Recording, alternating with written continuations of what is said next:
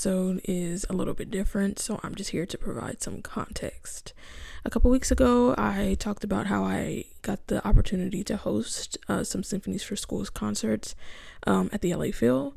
Um, and I interviewed Kris Bowers, who is a film composer who most recently did the music for Chevalier, um, as well as uh, Bridgerton, the Queen Charlotte spinoff, Space Jam, um, uh, King Richard, a lot of stuff. I'll talk about um, some of his collaborations in the audio, but due to a lot of different factors, we cannot play uh, the music that was interspersed throughout this interview.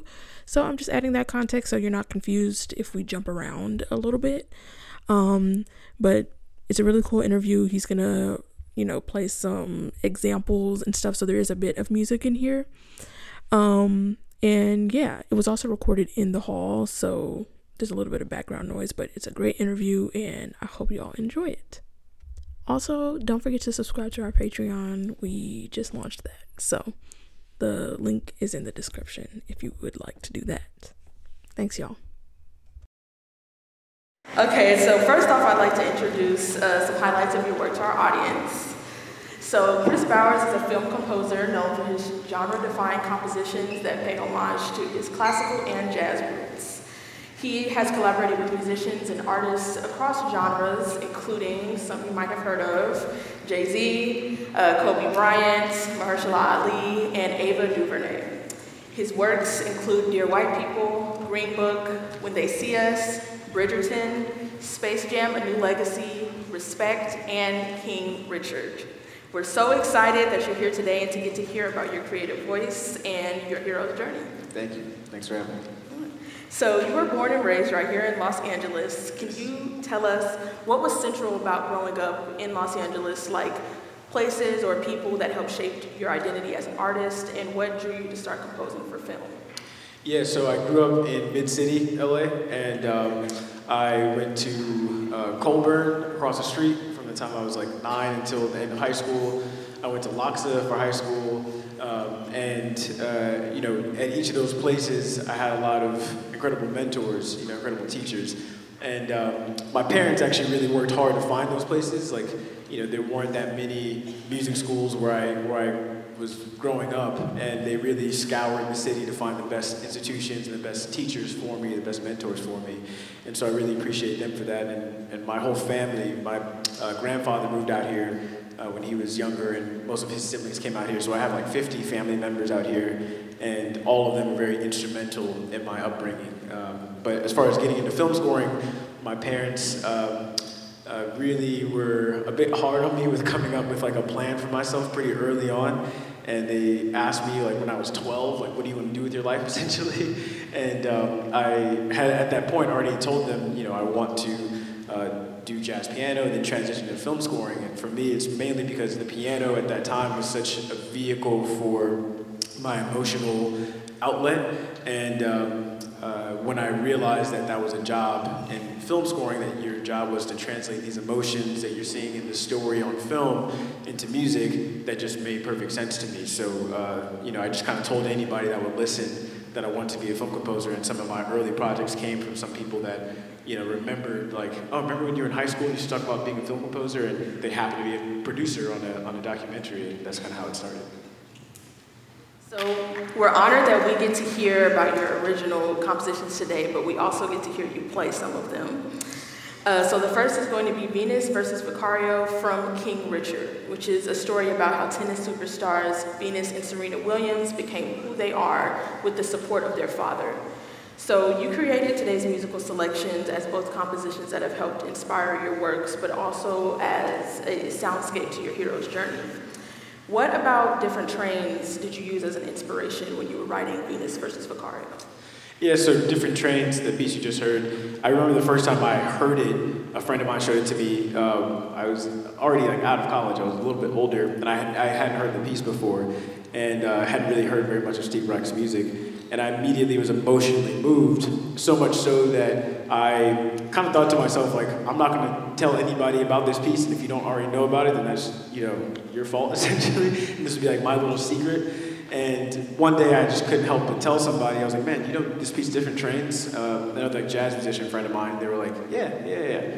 And I was just mind blown that they weren't immediately launched into how emotional they were when they first heard it. And I think that for me was an aha moment of like, oh, like this uniquely spoke to me, and there's something about this music that even though I haven't heard it, speaks to like the way that I hear music. And so from that point on, I've always been curious of how to like use some of those aspects of that piece and other pieces like it into some of my writing. So for this piece, Venus and Vicario, there's uh, this pattern that you hear in different trains in a lot of Steve Reich's music where you know have this like uh, that pattern there. But the thing I find about interesting about his music is that there are oftentimes these other interlocking patterns that keep it kind of uh, interesting. It's like mirror shape. So you'll have like so for Venus and Vicario, you hear these string patterns that are playing, uh, for the most part, this main theme. But then there's this other, there are other interlocking patterns throughout the whole thing. So like things like, um, so that's pretty much how this piece uh, was inspired by different trains. Next, we're going to experience Elgar's Enigma Variations, followed by Love Theme from Chevalier, uh, composed by you, Kris. Can you talk about some sacrifices that you've had to make while achieving your dreams and how those two pieces reflect that? Yeah, so I think um, you know the biggest sacrifice uh, is really time, as I'm sure a lot of you guys know, being musicians. I think that uh, when I was younger, I didn't really uh, mind that, uh, and for me, like pretty early on, I started to adopt the mentality that like I would much rather spend time uh, getting better at this craft, and, and also again like I felt this emotional safety with the piano, so I feel like I'd rather spend time there than in some situation where I'll probably feel a little awkward or you know, anything like that. And um, uh, I didn't really think about the need to like spend time hanging out with friends or like any of that kind of stuff. Like my best friends uh, were similar, so we all kind of felt like, yeah, like we'll hang out when we hang out, but otherwise, like we all want to get better at, at our craft.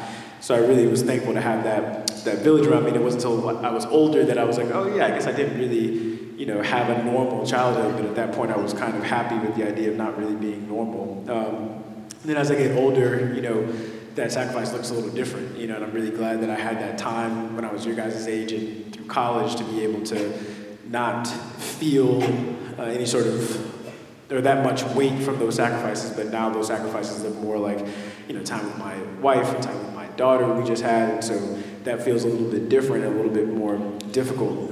So, as far as like how these pieces represent those things, I think that for me, those emotions that I might feel uh, are not really something that I uh, show very much. And again, the piano was always a place for me to like, and music was always a place for me to express those emotions or feel those emotions when I hear something. So this Enigma Variations, you know, piece was written for different or dedicated to different people in Elgar's life, and I feel like you can really feel this this emotional weight and longing and and uh, uh, depth to the way that the piece feels because of that. So it's a piece I often go to whenever I'm thinking about that type of feeling and either wanting to just feel that or wanting to study that to try to express that in something I'm working on.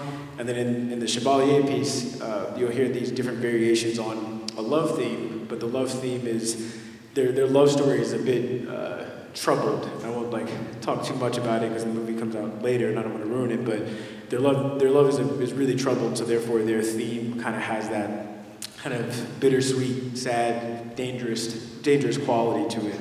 Um, and at the beginning of that section, I'll do a bit of improvisation, just kind of show my process. Usually, whenever I'm thinking about an emotion I'm trying to represent in a film, I'll like meditate on that emotion and think about that feeling and then start to just kind of improvise until I find something that feels like it feels the way that the story feels or these character feels or that theme feels and then um, uh, I kind of find something that feels like it's right for the picture so uh, it'll be a bit of improv into the themes from uh, Chevalier.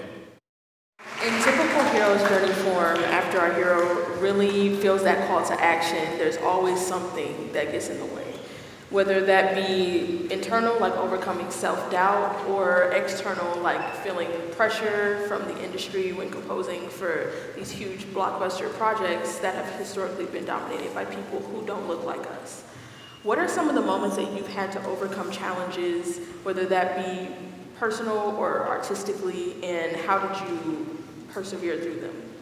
Uh, yeah, um, definitely every single day. um, and uh, I feel like I talked to a lot of other composer friends about how with every project or every piece of music, there's always this like valley of despair, essentially, where like you start off feeling really optimistic, and then you start the process, and then all of a sudden you feel like, you know, oh, I suck, and like this is not going well, and I can't do anything right, and all these other feelings. And I feel like, um, you know, when I was younger, getting through that was usually motivated by fear. A lot of it was like, oh, but like if I don't, what's to happen? Like the fear of, of failure was so present and strong when I was younger. And the older I got, the more that that just was like messing with me, even just like uh, health wise. And so, you know, lately I've just been trying to figure out how to um, really take a second to have an internal dialogue and figure out what's going on in those moments. You know, there are times where like I'll stop and you know I have that voice that's like nagging at me about how bad something I'm doing is essentially, and I'll stop and uh, just kind of ask that voice like what like what's what's the point of what you're saying right now? Like why are you being this way essentially? And the more I kind of have that internal dialogue, the more I'll realize that it's like oh I just really care a lot about this this is really important to me.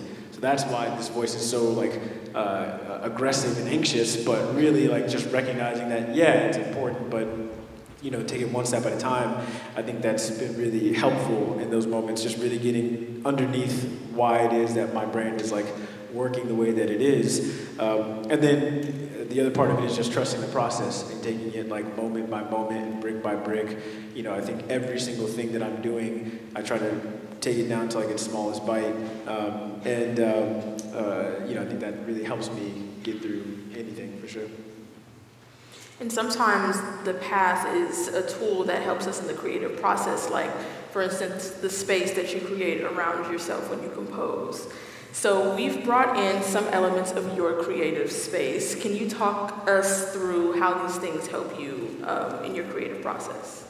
Yeah. Uh, so the candles are because of uh, uh, how dark my space is. I usually like I have um, blackout shades and black walls in my studio, and I I never know what time of day it is, and I prefer it like that. I usually uh, work best kind of in the middle of the night because you know I can kind of ignore the world in a lot of ways, and I feel like the, dark space kind of helps me feel like it's the middle of the night all the time, which is helpful. Um, so the candles are nice in terms of uh, not having some bright light on and just having some sort of like mood lighting, if you will. And then um, the books are, are symbolic of how much I'm studying through the process. Like every piece of music I'm writing, I'm always looking at like, okay, well, what can I look at to um, to learn from to make this piece that I'm working on better? Whether it's like finding something orchestrationally or um, or looking at how somebody handles something uh, emotionally, and I feel like that's what's helped me become a better composer over time. Is just like constantly studying. And I think the people that I looked up to and, and, had as mentors, the thing that I found consistently among all of them is that you know there's this uh, notion that people are just naturally great, and the people that are the greatest actually just worked so much harder and studied so much deeper and were so much more obsessed than everybody else. And so I feel like that obsession with study and, and curiosity and progress is definitely a big thing for me. So I'm always studying. Um, and then the metronome, I think, is just one, just how much I'm hearing a metronome recording and, and, uh,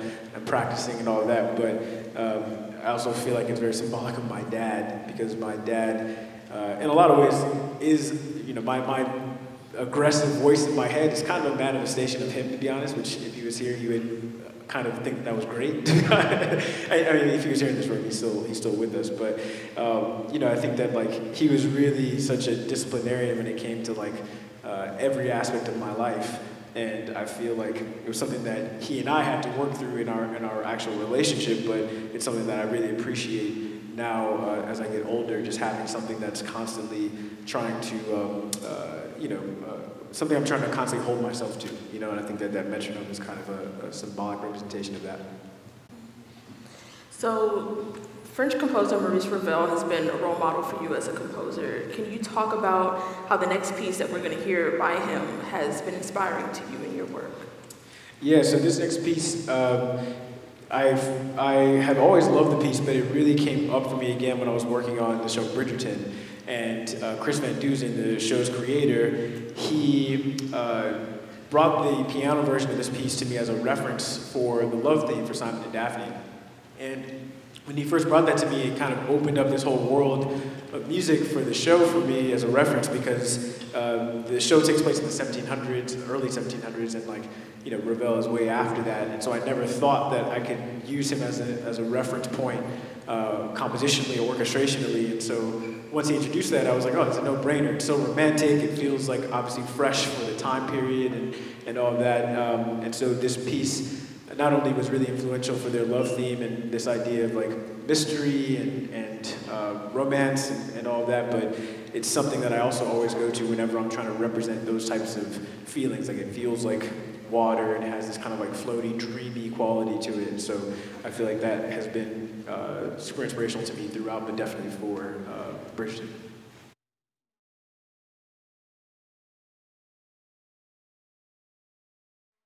One of the last steps of the hero's journey is their transformation and their return. So, as you've found your creative voice over the years, what has been one of the greatest lessons you've learned about yourself, and how do you continue to evolve?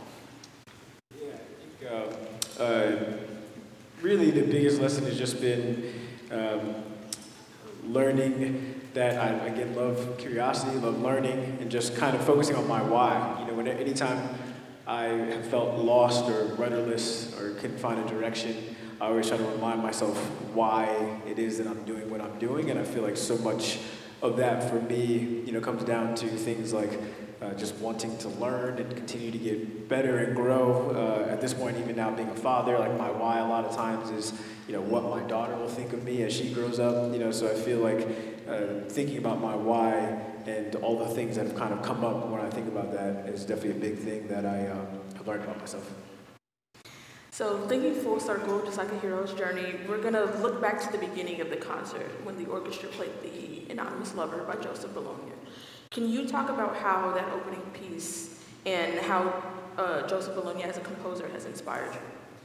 Yeah, so I'm sad to say that Joseph Bologne is someone who I didn't really know until fairly recently. Uh, he's an incredible black composer um, who lived in France and um, uh, you know was definitely regarded during his time as one of the greatest composers uh, in his time, also one of the greatest violinists of his time. And shortly after Napoleon came into power, Napoleon destroyed most of his music. And so I feel like between that and the fact that, you know, the little bit of music that remains, I feel like people refer to him as the Black Mozart which is uh, really a disservice to him because he's older than Mozart. There's also, you know, studying that's been done that says that there's possibility that Mozart was inspired by him, you know, and so I think that for me it felt so uh, amazing and also heartbreaking at the same time when I first found out about his music because there's just this wealth of excellence when you look at what he was able to create and accomplish, uh, especially at that time. And um, you know, I'm really thankful to have him and, and uh, his work as inspiration, but I definitely feel like I'm curious what I would have thought of uh, in terms of being a black composer, or even thinking about my relationship with like the classical space uh, when I was a kid, if I knew that he existed when I was younger. So I definitely feel like um, uh, he's such an incredibly important figure for sure. And do you have any advice for our young people in the audience today who are on their own journeys of finding their voice and looking for mentorship? Yeah, I would definitely say with mentorship, you know, uh, when we're younger, it's definitely somewhat easy to um, uh, look at the mentorship that's directly around you in school or in your families. And as we get older, you know, it's important to remember that that process never stops. You know, I think about uh, my time with someone like Kobe Bryant, and I feel like he used to cold call people all the time, and it was like so amazing to me. Like he called John Williams like once a month to talk about John Williams' process as a composer and how that might inspire him as an athlete and later as a filmmaker. Um, he, he called Oprah and uh, Beyonce, like all these different people that he just wanted to ask questions. And I think spending time with him, I realized that uh, it's how important it is that if ever I had some sort of dream or idea or thing that I want to accomplish that I didn't know how to do, that I could just pick up the phone and try to call somebody. And of course, you know, some people didn't respond because people are busy and all that, but I think you'll be surprised to find how many people are um, open and willing to give uh, advice and to help out. So I definitely think uh, just seeking mentorship uh, throughout the rest of our lives is incredibly important. I think the second thing I'd say as far as advice is, you know, this hero's journey in a lot of ways is about meeting our dark side, meeting our shadow self, right? Like the, the protagonist and antagonist are really like two, two sides of, of our psyche in a lot of ways. And it's important to recognize that, you know, if there's any aspect of your personality that you feel like doesn't exist, there's probably an aspect of that that's in this shadow self, whether it's like, you know, you don't think of yourself as an angry person, you probably have some anger like deep, deep down inside. And so it's so important to like essentially make friends with that shadow self and find healthy and, and acceptable places to express that, whether it's music or art or sports. You know, I think sports is such a clear place where people can like be really aggressive or express these other these aspects of their personality. So, you know, definitely finding ways and spaces to really figure out what that shadow self is for you and how you can learn how to embrace it and make friends with it. So now let's take a look at some performance footage of Little Kris.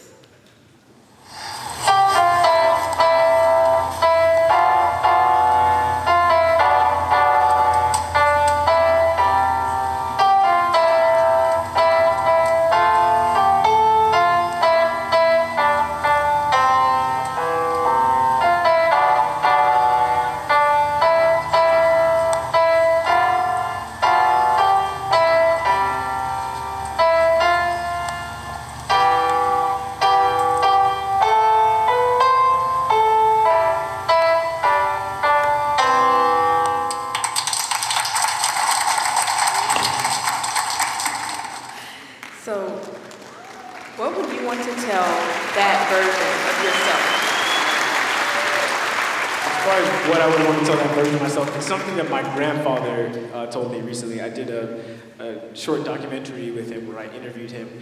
And I did this film because I was writing a violin concerto that was actually premiered here with the AYS, and I um, uh, was feeling a lot of doubt when I was doing it. And my grandfather is a black man from the South uh, in Panhandle, Florida, that at 17 he hitchhiked here by himself, no destination in mind, and like a few years later, he owned a building and a business and started a family, and then like you know, uh, kind of built a lot of foundation for our family. And so in my mind, I was like, I'll sit with him because obviously, being a black man that wasn't even high school educated, that a few years later had a business and a family, he must have had moments of self doubt and imposter syndrome. And I would ask him these questions, and I kept trying to find different ways to ask him uh, a question to get him to say, Yeah, I doubted myself. At some point, he kind of got frustrated with me. He was like, why would I ever doubt myself? He was like, everybody else is doubting me, especially like when he was coming up, like in the Jim Crow South. He's like, everyone else is doubting me. Like, why would I do that in my own mind? And I think that's something that really stuck with me uh, in that, like, it never really dawned on me that, you know, you have these thoughts and these feelings that come up that we think we have control over, but we don't. So much of it is like autopilot, these internal things that are happening. And so remembering that I have control over it uh, and that it doesn't make sense to have any sort of like self-doubt uh, kind of uh, self-created in my own mind is something that I still try to keep uh, front and center in my mind based on my conversation with him. So I definitely would tell that younger self to um, uh, not doubt yourself for sure. That is a word. Wow. Okay. um, so as we approach uh, the full circle ending of your hero's journey, which in truth is always a new beginning, what does the next piece, uh, Dmitri Shostakovich's 10th Symphony, mean to you? So I think uh, for me, again, a lot of my own shadow self has been like, you know, emotion. I think that like, especially as a young black man, I wasn't really able to express like deep sadness or, uh, you know, like romantic love or anger in a lot of ways. You know, I think those things were kind of like uh, frowned down upon in different areas of my life. And so, uh, again, music was such a safe space for me to be able to express those things. And as I got older, I started to realize that I can like interact with these parts of myself that feel these things. And so I think that this Shostakovich piece is, is a piece that I often go to when I want to uh, have fun in the feeling of rage or anger. Uh, whenever I'm writing a piece for a villain, I often go to this piece to look at like how does this express this feeling of anger and rage. Uh, and as we you know end thinking about this hero's journey and this idea of like embracing this shadow self and all of that and finding ways to use that shadow self to express yourself in art, I feel like this piece is a perfect way to um, to end that idea. So. So this brings us to the end of our conversation. We would like to thank each and every one of you in the audience for being here with us today and to remind you that you too are the hero of your own hero's journey.